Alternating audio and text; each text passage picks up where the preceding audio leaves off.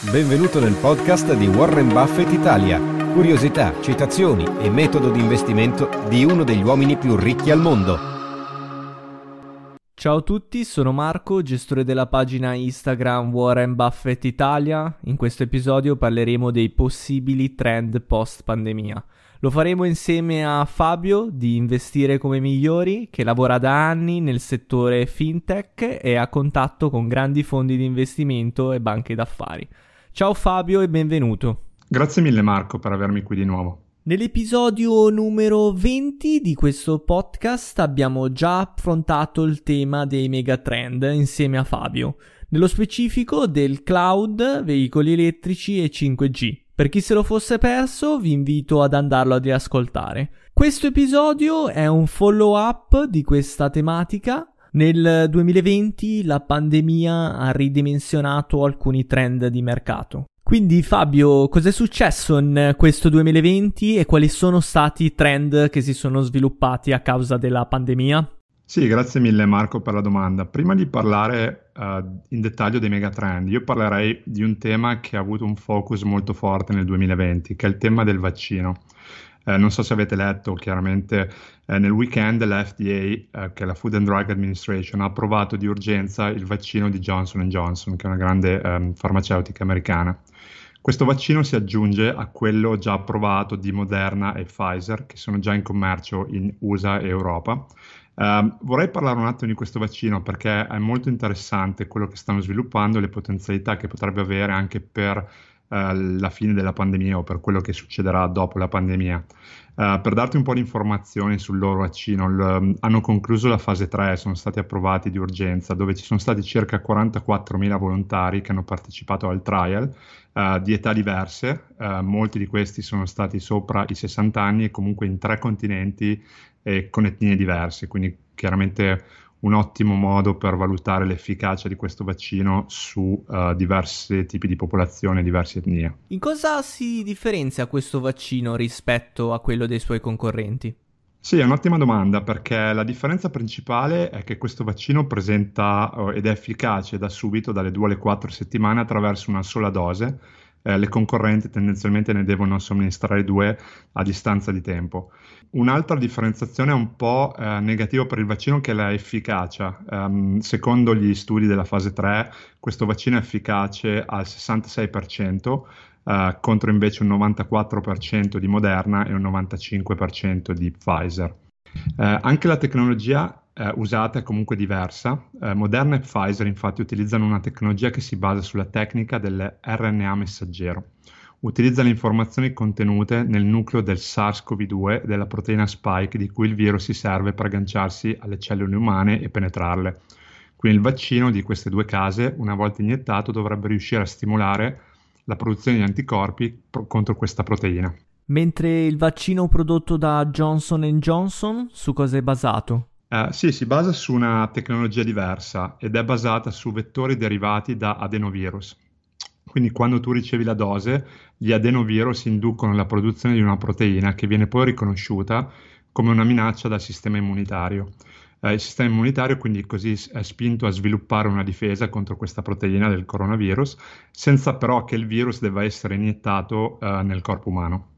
Ah, ok, quindi è questa la differenza, il fattore che lo rende più interessante? Uh, sì, in realtà questa è sicuramente la tecnologia differente, ma una delle, delle, cose che lo rende più interessante, anche più scalabile rispetto a quello delle concorrenti, è il modo in cui può essere preservato.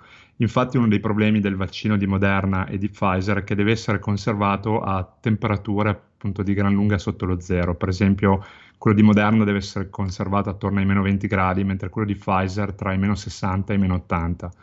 Uh, quello di Johnson Johnson può essere conservato in un semplice frigo e questo rende, lo rende più appetibile e scalabile, in quanto uno dei problemi iniziali della distribuzione dei primi due vaccini è stato appunto questo, che eh, non esistevano molti centri, specialmente in Europa che fossero in grado appunto di creare una distribuzione di massa con questi vincoli di temperatura e di conservazione del vaccino. Il fatto che sia meno efficace rispetto a quello dei concorrenti può essere una problematica? Eh, beh, potrebbe essere un problema, eh, anche se eh, in realtà, essendo un vaccino monodose che inizia a proteggere già da subito, potrebbe aiutare a ridurre il contagio del virus, quindi potrebbe eh, far sì che molte più persone, anche essendo più scalabile, pot- riescano ess- ad entrare in contatto comunque con una protezione, anche se con un'efficacia minore fin da subito, e quindi aiutare a limitare il contagio eh, del virus. Questo secondo me, a mio parere, è una delle cose più interessanti di questo vaccino. Quindi la facilità di conservazione permetterà una migliore gestione logistica e di diffusione del vaccino?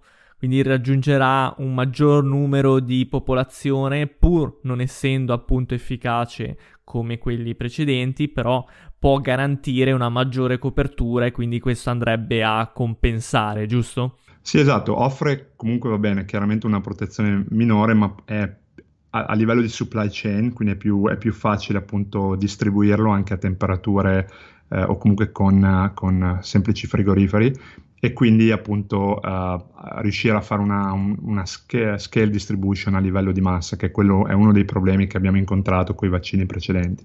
Quindi speriamo che questo vaccino ci aiuti a sconfiggere una volta per tutte il virus, o perlomeno riuscire a vaccinare tutte le persone più vulnerabili in poco tempo. Prima di continuare, ci tengo a ringraziare NordVPN che supporta e ha sponsorizzato questo episodio. NordVPN ti permette di navigare in sicurezza proteggendo i tuoi dati. Potrai rendere i tuoi dati online illeggibili per gli altri. Ha riservato una promozione esclusiva agli ascoltatori di questo podcast. Basta andare su nordvpn.com barra www BI e avrete diritto ad uh, un 70% di sconto sul piano di due anni, più un mese gratis aggiuntivo. Avete 30 giorni di prova, soddisfatti e rimborsati. Vi lascio il link con il codice sconto in descrizione. Ora però andiamo ad analizzare quello che è successo nel 2020, un anno colpito dalla pandemia che ha smosso completamente i trend di mercato a favore di altri trend. Quindi Fabio, quali sono i trend che si sono sviluppati post e seguito della pandemia? Sì, assolutamente. Eh, in questo episodio vorrei parlarti di cinque settori, cinque trend che abbiamo visto e che si sono comunque uh, sviluppati durante uh, il 2020 a seguito della, della pandemia. Partirei uh, col parlare dello smart working. Uh, questo è un tema che a me sta molto a cuore, sia dal punto di vista di investitore uh, che oltre guardando al futuro, perché cerca, diciamo, da investitore di oggi è molto importante valutare dove si stanno muovendo i capitali, specialmente quelli istituzionali, e come posizionarsi per il futuro. Quindi il Covid-19 ha sicuramente rivoluzionato il nostro, il nostro modo di vivere, di lavorare, di interagire siamo ormai da un anno e mezzo, eh, noi magari più che, che, voi in Italia, però siamo comunque da un anno e mezzo in smart working. Uh, questo ha rivoluzionato comunque diversi settori ed è comunque stato uno shock uh, sistemico uh, che ha avuto un impatto su tutti noi. ti vorrei fare, per esempio, parlare anche di quello che sta succedendo a livello di una ristrutturazione demografica, specialmente quelli, io vedo quello che sta succedendo negli USA. Um, nell'episodio precedente, non so se ti ricordi, avevamo parlato uh, della crescita demografica e di come molte ricerche sostenevano che um, sarebbe cresciuta fortemente l'urbanizzazione. Uno dei megatrend appunto del futuro è sicuramente l'urbanizzazione.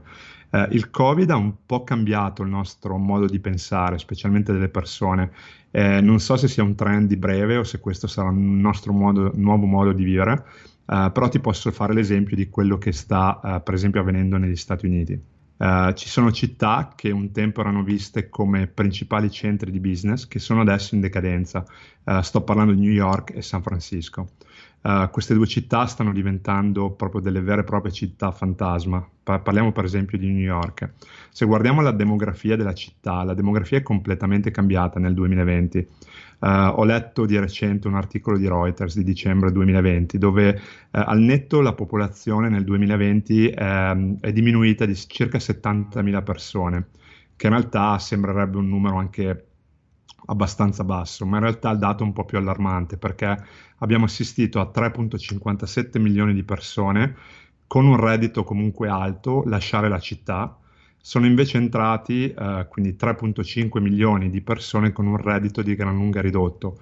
Quindi al netto sono uscite circa 70.000 persone, ma il problema che la città sta affrontando è che c'è adesso una disparità di reddito che ha causato comunque una perdita di denaro di circa 34 miliardi di dollari solo nell'anno scorso di contributi che sarebbero dov- dovuti entrare eh, nelle casse della città. Cosa potrebbe avere causato tutto ciò? Come mai questo ricambio di classe sociale? Sì, diciamo che eh, te, te, lo dico anche dal punto di vista personale. Um, New York ha reagito diversamente rispetto ad, altri, ad altre parti degli Stati Uniti, ha visto una, una forte uscita di, della classe alta dalla città che si è appunto a causa appunto anche del, della struttura della, della, città. Infatti, comunque chi vive a New York vive comunque in spazi molto ristretti.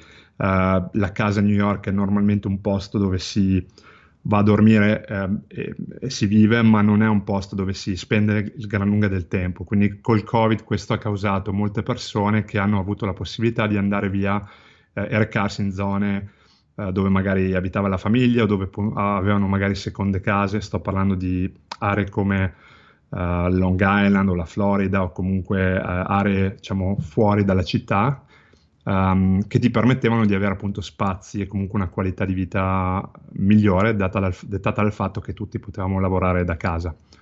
Uh, e quindi quello che è successo è che molte di, di persone che comunque lavoravano in finanza, anche grossi hedge fund, stanno comunque abbandonando eh, la città e recandosi in aree più favorevoli al loro business. Ma queste dinamiche e questo trend potrebbero continuare anche dopo un eventuale ritorno alla normalità e quindi avere un risvolto sul lungo termine o è solo una questione momentanea?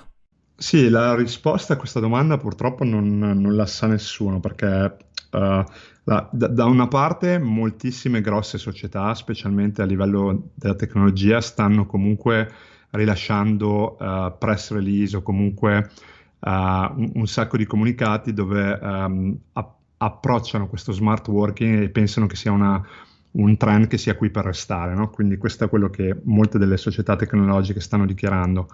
Um, a livello appunto di cambiamento demografico, non, non, ti, non, ti, so rispondere a questa domanda se sia un cambiamento di breve o di lungo termine. Da una parte ti posso dire che uh, sicuramente per il prossimo anno, anno e mezzo, non, questo trend diciamo, non tornerà indietro, almeno da quello che vedo io da qui. Beh, sicuramente lo smart working potrebbe essere un trend che sicuramente per alcune realtà diventi quasi una, una prassi.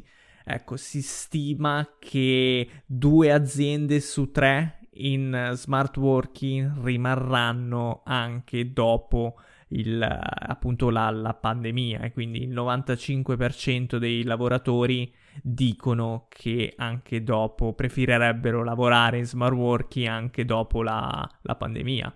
Di fatto molte aziende stanno proponendo una soluzione ibrida, cioè permettere a chi vuole magari recarsi in ufficio di poter appunto lavorare dall'ufficio, chi invece preferisce lavorare da casa, lavorare appunto da, da remoto e molte aziende stanno optando per, per questa soluzione. Sicuramente la pandemia ha accelerato questo trend o addirittura ha fatto diciamo scoprire ai più quali possono essere i benefici anche per le, per le, aziende in termini di costi. Tutto questo appunto potrebbe avere un impatto demografico sulle, sulle città perché il dipendente che doveva eh, abitare necessariamente nei pressi dell'azienda, della propria azienda, adesso può decidere di appunto andare a vivere dove vuole e con la possibilità di lavorare da, da, remoto. Questo potrebbe cambiare anche un po' le dinamiche di urbanizzazione delle grandi città. Ma torniamo a noi, un altro trend che si è sviluppato dopo appunto questa pandemia? Sì, un altro trend penso che avevamo già parlato di alcuni settori nell'episodio precedente, però uno dei trend che, sicur- che sicuramente è in crescita è quello del connectivity e network. Quindi uh, essendo tutti ormai uh, confinati a casa o comunque uh, avendo bisogno di accedere um, a informazioni a livello wireless o comunque in maniera molto veloce, la pandemia ha confermato comunque la necessità di comunque essere connessi eh, ed avere un'infrastruttura, un network in grado di gestire miliardi di dispositivi. Uh, quindi secondo una ricerca di mercato il settore della connettività wireless globale uh, ha nel 2020 un valore di circa 60 miliardi di dollari. Questo potrebbe raggiungere uh, oltre 140 miliardi nel 2025, quindi sicuramente un settore in forte crescita. E quali sono i settori che andrà a impattare questo macro trend? Sì, questo trend si affaccia o comunque si affianca sicuramente al, al tema dello smart working. Uh, ci sono poi altri due temi che si stanno sviluppando, che è uno è, per esempio è il virtual learning o l'online education, quindi anche le scuole stanno sempre di più uh, aprendo opportunità di imparare in maniera online eh, e sicuramente l'Internet of Things, che è praticamente la, la connessione degli, degli, oggetti e delle cose, sono alcuni dei temi che sicuramente stanno avendo uh, un, un, una crescita che comunque saranno fortemente impattati da, da questo settore della connessione wireless.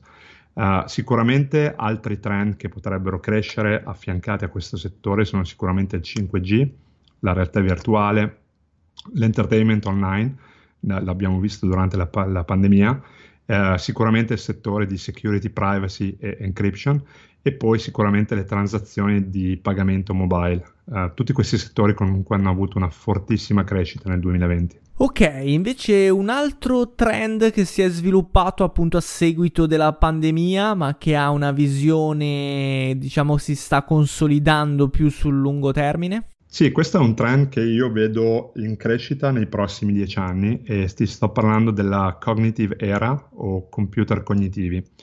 Uh, non stiamo parlando comunque di fantascienza, quindi non stiamo parlando Possiamo di... paragonarla a intelligenza artificiale, giusto?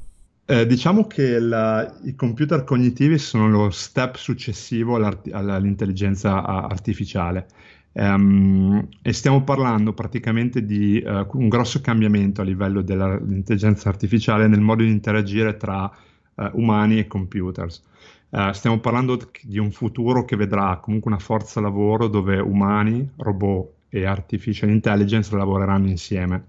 Già si vede come la, l'intelligenza artificiale sarà introdotta già in tutti i settori, quindi già mh, non solo quello della tecnologia, ma anche altri settori stanno comunque introducendo l'intelligenza artificiale per migliorare eh, il modo appunto di operare in questi settori. Eh, lo step successivo dell'AI è il cognitive computing, quindi il computer, i computer cognitivi. Quali sono le differenze tra l'intelligenza artificiale e i computer cognitivi? Sì, eh, ottima domanda. Allora, innanzitutto eh, l'intelligenza artificiale e il machine learning ci permettono già adesso di riuscire a interagire con volumi eh, da- di dati elevati, eh, ma hanno comunque dei limiti. I computer cognitivi invece ci aiutano proprio in questi limiti, cioè rappresentano una fusione dei punti di forza dei computer attuali con le capacità degli umani. I computer cognitivi utilizzano gli stessi principi eh, seguiti dalla mente umana nell'analisi dei dati, ma integrando la capacità di gestire grandi quantità di dati che le macchine già fanno al giorno d'oggi. Per questo i sistemi cognitivi includono tecnologie di autoapprendimento, quindi imparano studiando i patterns di dati. Questo non vuole assolutamente dire che i computer rimpiazzeranno gli umani, ma che saranno una grossa integrazione e un passo avanti appunto nella tecnologia futura. E quali sono invece i settori che appunto cresceranno seguendo questo trend? Sì, sicuramente il settore dell'intelligenza artificiale, cloud computing, machine learning e robotics e soprattutto il settore del big data. Diciamo che queste tecnologie nel futuro entreranno sempre di più a far parte della nostra vita. Quindi un trend su cui puntare indubbiamente. Mentre un altro trend che si è sviluppato sempre post pandemia? Sì, un altro punto di cui vorrei parlare è il futuro del retail. Quindi Uh, è un forte trend da analizzare perché uh, capire quello che sarà il futuro del retail sarà importante per molti, molti settori. Uh, il Covid praticamente um, ha causato una forte crescita del, dell'e-commerce. Basta pensare alla performance di aziende come Amazon e Shopify nell'ultimo anno. Um, questo chiaramente sta avendo un forte impatto sul retail, infatti andare comunque adesso in negozio, almeno negli Stati Uniti, uh, non è più un modo di acquistare sia dal punto di vista dell'efficienza che del prezzo. Uh, comprare online ci garantisce comunque spesso prezzi migliori e comunque comodità, uh, assolutamente. Uh, tra i settori impattati comunque vedremo sicuramente retail, ma comunque anche altri settori come il commercial real estate, no? quindi i proprietari dei building, dei negozi, dei, dei, centri commerciali. Ma i retailers cosa stanno facendo per ovviare a questa problematica? Sì, assolutamente. Uh, I retailer sicuramente non stanno con le mani in mano perché ovviamente devono combattere questo trend per comunque rimanere eh, in business. Uh, si stanno sviluppando alcuni uh, trend nel, nel, settore retail, in particolare la personalizzazione. Uh, quindi uh, i retailer stanno integrando sistemi di personalizzazione delle offerte attraverso una grande analisi di dati dei loro clienti e dei loro utenti in modo da riuscire a catturare um, l'utente o comunque il cliente al momento giusto nella, nella customer experience del cliente. Secondo trend è chiaramente migliorare la supply chain, quindi la catena di montaggio, e su questo stanno introducendo comunque intelligenza artificiale per migliorarla e per ridurre i costi eh, appunto per le, per le, case produttrici.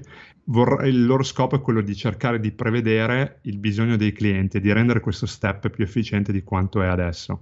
L'ultimo trend è sicuramente quello che viene chiamato in inglese seamless shopping, cioè avere un'esperienza di acquisto e di vendita molto molto veloce uh, perché il problema, uno dei problemi principali dei, dei retailers è quello che non avendo siti uh, fatti in maniera efficiente, molto spesso perdono traffico, perdono potenzialità di acquisto per questo problema. Quindi sicuramente stanno lavorando molto su questo spazio. Diciamo che il futuro per i retailers sarà sempre di più una soluzione ibrida, cioè un mix tra online e offline. Magari la gente potrà eh, visionare il prodotto online e poi recarsi eh, a ritirarlo offline. O viceversa i negozi saranno dei negozi vetrina dove l'utente andrà a visionare i prodotti, a provare i prodotti e poi processerà l'ordine online, quindi si vedrà consegnato a casa il prodotto da lui, da lui appunto scelto, quindi il brand e le aziende dovranno ragionare sempre più in un'ottica di omnichannel, quindi vedere il percorso cliente su vari canali, che può essere canali digitali e canali fisici, e quindi personalizzare l'esperienza a 360 gradi in funzione di ciò. Allora Fabio, come ultimo trend sviluppatosi post pandemia? Allora, un ultimo de, di questi trend di cui volevamo parlare eh, in questa sessione è quello del health, wellness e well-being. Uh, il Covid ha portato allo sviluppo, specialmente negli Stati Uniti, di settori come il telehealth, ovvero il supporto del paziente online. Uh, questo settore è un settore che non è fortemente penetrato al momento e da poche, comunque da poche aziende. Um, l'incapacità appunto di poter essere visitato durante il lockdown dell'anno scorso uh, ha causato comunque un forte sviluppo di questo settore. Uh, il Covid-19 ha anche portato uh, ad uno shock psicologico causato dal lockdown, quindi abbiamo assistito alla crescita comunque di altri settori come la meditazione, il cibo vegetale, vegano, si sta parlando molto di psichedelici come farmaci, uh, sicuramente uno sviluppo nel settore della cura dei bambini e uh, inoltre della cannabis economy. Quindi la pandemia ci ha reso un po' tutti più consapevoli della nostra salute, la cura del nostro corpo e la nostra mente e soprattutto anche la cura dell'ambiente che ci circonda. Sì, assolutamente. Allora, ti ringrazio Fabio, siamo in chiusura, invito tutti a seguirti sulla tua pagina, sulla vostra pagina Instagram Investire come migliori Grazie a te, buona giornata. Ciao a tutti e grazie ancora Fabio.